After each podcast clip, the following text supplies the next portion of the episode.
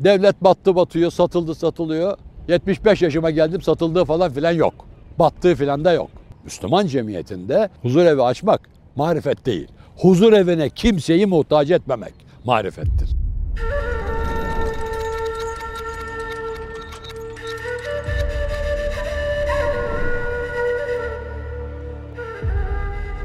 Efendim yine İstanbul silüeti önünden İstanbul vari selamlarla sizi selamlarız. Niye İstanbul vari? Şirket Hayriye'nin bir kaptanı varmış. Eskiden köprü iskeleydi Galata Köprüsü. Oradan ayrılıyor, birkaç yer dolaşıyor ve tekrar oraya dönüyor. O kaptan hep geç kalıyor. Bir türlü saatinde geri dönmüyor. 1, 3, 5, 15. Sonra idarecilerden biri demiş kaptan niye böyle oluyor? Efendim demiş. Üsküdar'ın zerzavatından, Kuzguncuğun haşeratından, Beylerbeyi'nin teşrifatından böyle oluyor. Ne demek o demiş. İstanbul'da Galata Köprüsü'nün öbür tarafında eskiden hal vardı. O halden alışveriş yapıyor insanlar. Küfeler, sepetler dolusu Üsküdar iskelesinde onlar boşalıyor. Normal bir yolcu indirme bindirme zamanından daha fazla bekliyoruz. E peki Kuzguncuk'ta ne oluyor? Efendim Kuzguncuk'ta Ermeni, Rum, Yahudi çok karışık. Çünkü biraz yukarısı selamsız. Kuzguncuk zaten e, Yahudilerin Ortaköy'den sonra ilk yerleştikleri, Balat falan çok daha sonradır malum. İlk yerleştikleri yer. Bir de e, Rumlar var. Hiç sen ben bitmiyor aralarında. Ya kavga çıkıyor ya niza çıkıyor ya biri iskeleden bağırıyor öteki gemide bağırıyor falan. Orada vakit kaybı. E peki Beylerbeyi'nde? Efendim Beylerbeyi'nde hep nazik beyler paşalar oturuyorlar. Aman efendim önden siz buyurun, aman efendim önden siz buyurun derken yine iskeleden zamanında ayrılamıyoruz. İşte İstanbul'un Beylerbeyi'nde, eski Beylerbeyi'nde oturanların o aman efendim önce siz buyurun selamıyla hepinizi selamladık. Aklıma gelmişken onu da söyleyeyim. Bir e, yabancı elçi devamlı burada büyükelçi olarak değil de bir elçilik vazifesiyle birkaç ay kalmış. Dönüp giderken sormuşlar Türkiye'de ne e, dikkatinizi çekti, sizi en çok etkileyen? Valla çok güzel memleket, şöyledir, böyledir filan. Fakat bir şeye aklım ermedi. Hayırdır inşallah. Merdivenden çıkarken, kapıdan girerken, odadan çıkarken Aman efendim önce siz buyurun. Hayır efendim sağdan geçin sağdan sünnettir. Yok hayır siz buyurun. Diyen insanlar otomobile binip direksiyon başına geçtikleri zaman ben önce geçeceğim. Ben önce geçeceğim diye birbirlerini yiyorlar. Buna akıl erdiremedim demiş. Bunu da anlayana söyledik. Şimdi sen ey kişi trafikte araba kullanırken önüne biri geçince memnun olmuyorsun değil mi? Olmuyorsun. Sen niye geçiyorsun? Başkasının önüne makaslar, zırt pırt şerit değiştirmeler niye yapıyorsun? Kendine yapılmasından memnun olmadığını başkasına niye yapıyorsun? Demek ki kendine yapılmasına memnun olmadığının bir bilgi bu. Bu bilgidir aynı zamanda değil mi? Ha. Bu bilgiyi bir başkasına tatbik etmiyorsun. Öyle mi? İstersen öyle değil de. Normal bir köprüye çıkıver üst geçide. Bak bakalım aşağıda neler oluyor. Hani yol açık olur. Biri yolu keser. Onu sollarsın, geçersin. Tamam aklım eriyor. Ya zaten geçeceğin ya bir araba ya iki araba. Bildiğin halde niye bu yanlışı yapıyorsun? İşte her zaman söylemeye çalıştığımız noktaya geldik. Bir misalle. Bilmek başka, yapmak başka, olmak başkadır. Bilinmeden yapılır mı? Hayır, bilinmeden yapılmaz. Ama bilginin kaynağı kitap değildir. Daha doğrusu yalnızca kitap değildir. Bizzat kendi yaptıklarımız. Doğru yanlış. Yanlış yaptıysak bir daha yapmamak bir bilgidir. Doğru yaptıysak hep doğruyu yapmak bir bilgidir. Başkalarının hareketleri. Yani bilgi edinmenin sonu yok. İyi de bu bilgiyi kullanmak meselesinde neredeyiz? Çünkü bize kullanmanın, fiilin önemi okullarımızda da yeterince anlatılmadı. En hakiki mürşit ilimdir diye yazıldı. İyi. Hep şu suali soruyorum. Bir kişiden bir doğru cevap aldım şimdiye kadar. Terliyken su içmenin zararlı olduğunu hepimiz biliyoruz. Terliyken su içmeyenimiz var mı? Bir şoför arkadaş. Ben de hiç içmem dedi. Eh bir tane çıktı şimdiye kadar. Halbuki konferanslarda filan salonlara soruyorum. Hepsi içiyor. Peki o bilgi ne işe yaradı? Kuru yük olmaktan başka. Ne zaman ki o bilgiyi fiil haline getirirsin, o fiil ola ola ola yani hareketin tekrarı insanda karakteri yaratır. Karakter haline gelir. Doğru yapmak. Ve biz ebedi hayata inandığımız iddiasında bir toplumuz ya. Lafla inanıyoruz da bu inancın gereğini ne kadar yapıyoruz? Etrafa bir bakalım, görürüz. Bize sual sorulacağına inanıyoruz. Evvela kabirde başlayacak. Sonra mahşerde bir hesap, kitap, sual, cevap meselesi var. Allah ve görevlendirdiği melekler bize ne biliyorsun veya dünya hayatında ne bildin diye soracaklar mı? Hayır. Ne düşündün? Hayır. Ne hissettin? Hayır. Bir tek sual sor. Zilzal suresindeki bir tek kelimeyle özetlenmiş bir kainat. Ya'mel yani amel, fiil, edim. İşte ne yaptın sualine cevap vermek için ne öğrendiğini de sormayacaklar ama biz ne öğrenmeliyiz ki doğru yapmalıyızı kendi kendimize sorgulayabiliriz. O ayrı mesele. İşte niye bu böyle oluyor? Bakın İskider'in bir sözü var. İbret almasını bilmeyenler başkalarına ibret olurlar. Numune almasını bilenler başkasına numune olurlar. İkisi de sana bakıp bir şeyler yapmaktır. Ama numune deyince bu olumlu, müspet manadadır. İbret denince olumsuz, menfi manadadır. İbretlik hadise filan denir. Yani tekrar edilmemesi gereken, başımıza gelirse kaçınılması gereken diye. Numune ise numuneyi imtisal mutlaka başımıza gelirse yapmamız, yapma, yapılmasını tavsiye etmemiz gereken bir haldir. Peki biz niye böyle yapmıyoruz? Sevgili kardeşlerim, nefis terbiyesi sistemine sahip değiliz.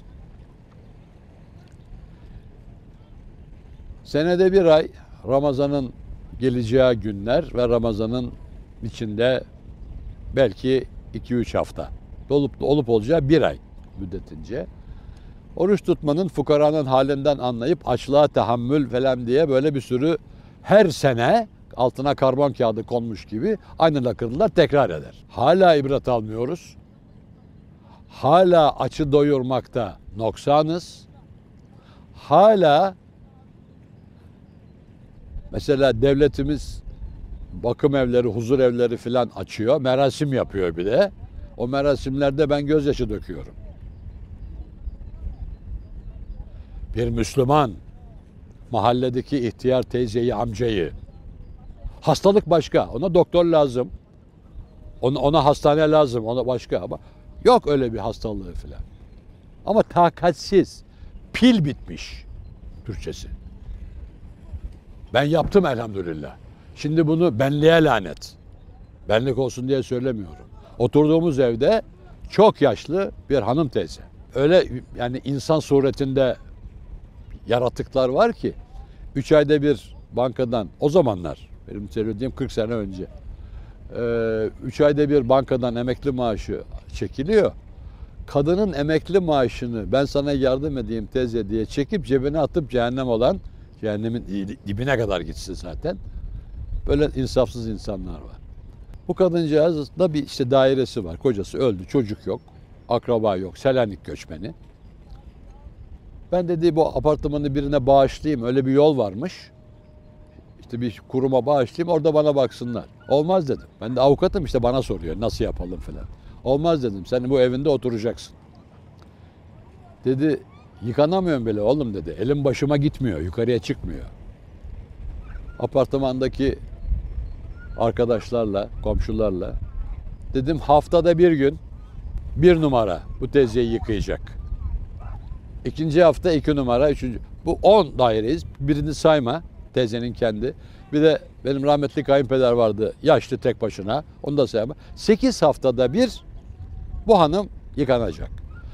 İçeceği bir çay bardağı, çay fincanı büyüklüğünde çorba. Yiyeceği yarım dilim ekmek. Çok verip ziyan ettirip üzmeyin. Ayar yapın. Ne istiyor? Ne isteyebilir? Canım benim köfte istiyor. Ya yiyeceği iki tane köfte. Beş tane değil. Aşağı yukarı dört, dört buçuk sene Şehriban Hanım teyze Allah rahmet eylesin. Öyle yaşadı sonra göçtü. İşte bunu yapabilmek lazım. Yarın öbür gün biz de o hale geldiğimizde ne yapayım evde? Ha, hastaysa bak hastalıkla karıştırmayalım. Hasta bir bakıma muhtaç. Ama hasta değil. Hatta huysuz. İhtiyar, takatsiz, eski takatli günlerinde yaptığı hareketleri yapamayınca huysuzlanabilir. Hoş görün. Sen bebekken, çocukken ne huysuzluklar yaptın. Anan baban katlandı. Şimdi sen ananın babanın dedenin ninenin o huysuzluğuna niye katlanmazsın? Yarın öbür gün senin çocuğun da senin huysuzluğuna katlanmazsa ne olacak? Onun için bizim cemiyetimizde, Müslüman cemiyetinde böyle huzur evi açmak marifet değil. Huzur evine kimseyi muhtaç etmemek marifettir. Efendim eskiden de vardı. Eskiden de vardı doğru. O kadar çok şehit vardı ki eskiden kimsesiz kalıyordu insanlar. Temelli kimsesiz. Tanıdığı da yok. Komşu da yok. Ev bark yok. 93 muhacirlerinin felaketini bir hatırlayın. Ondan evvelki ta Rumeli'den gelenleri, Kafkasya'dan gelenleri, Moskov zulmünden gelenleri bir düşünün. Devlet mesela Karamürsel civarında, Adapazarı Hendek civarında köyler yapmış Kafkas göçmenlerine. Bursa'da Kırım göç göçmenlerine mahalle yapılmış. Tamam. Ama şu anda Türkiye'de her mahallede bir yaşlıya, muhtaca bakacak halimiz yok mu? Ekonomik olarak. Bakmayın battık batıyoruz ha. 1960'ta ihtilal olduğu zaman işte mevcut iktidar devleti sattı, memleketi sattı.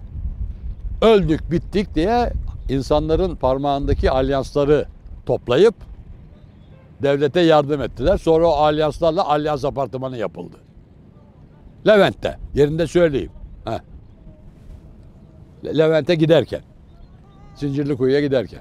Devlet battı batıyor, satıldı satılıyor. 75 yaşıma geldim satıldığı falan filan yok. Battığı filan da yok. Sokaktaki arabalara bakın. Kaç model? Evlerde bizim evlerimizde çocukken çıplak ampul yanardı. Avizesiz ev yok. Onun için fukaralıktan kimse dem vurmasın. Ama hayırseverlik bir takım kurumların elinde, inhisarında kalmamalıdır. Peki biz bunu niye yapmıyoruz? Niye ibret almıyoruz? Egomuz mani oluyor. Demin arz ettim ya, benlik terbiyesi verecek kurumlarımız yok. 1925'te yok edildi. Açıkçası budur. Çünkü dergahlar yalnız ve yalnız nefis terbiyesi kurumlarıdır. Orada ilim öğretilmez. Ha içinden çok alim çıkmıştır ayrı mesele. Orada sanat öğretilmez. Hep öyle anlatıyorlar. Hayır. İşte Mevlevihane'de musiki öğrenir. Sanki başka tekkede başka şey öğreniyor. Onu da bildikleri yok. İsmail Dede Efendi'nin en önemli talebesi Mutafzade Ahmet Efendi Sümbül Efendi dergahı Zakir Bacısıdır. Halveti Mevlevi değil. Çok önemli bir müzisyen. Daha saymaya lüzum yok. Bunu niye arz ediyorum? Dergahta sanat da öğretilmez.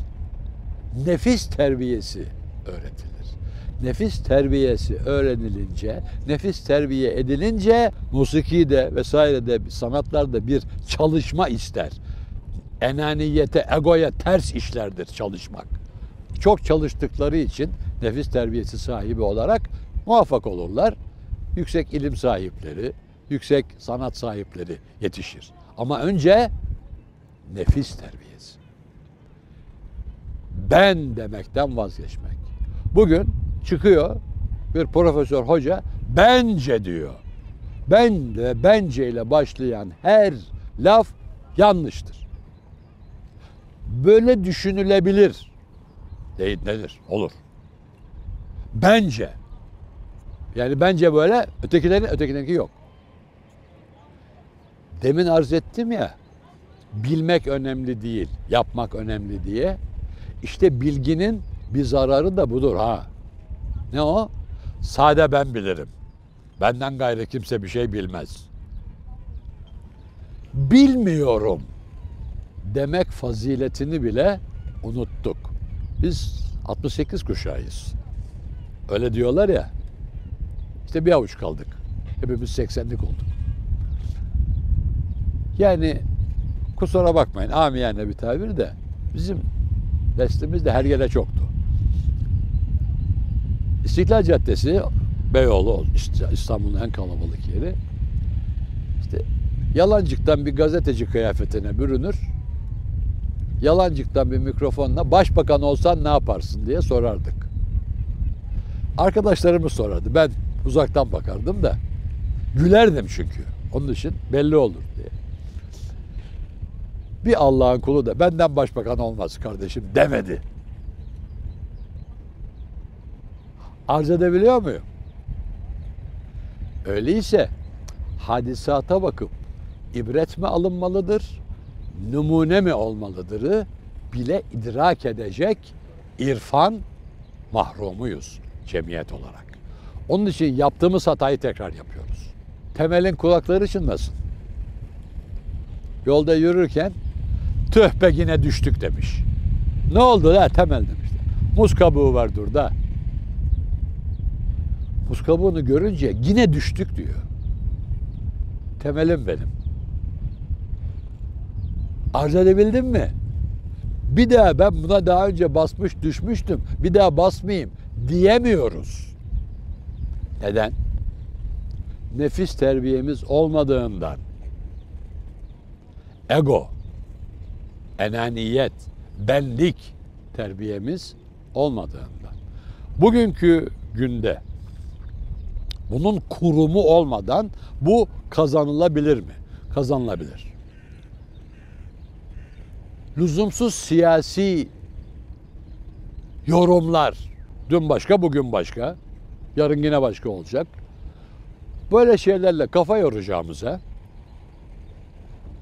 ciddi kitaplardan.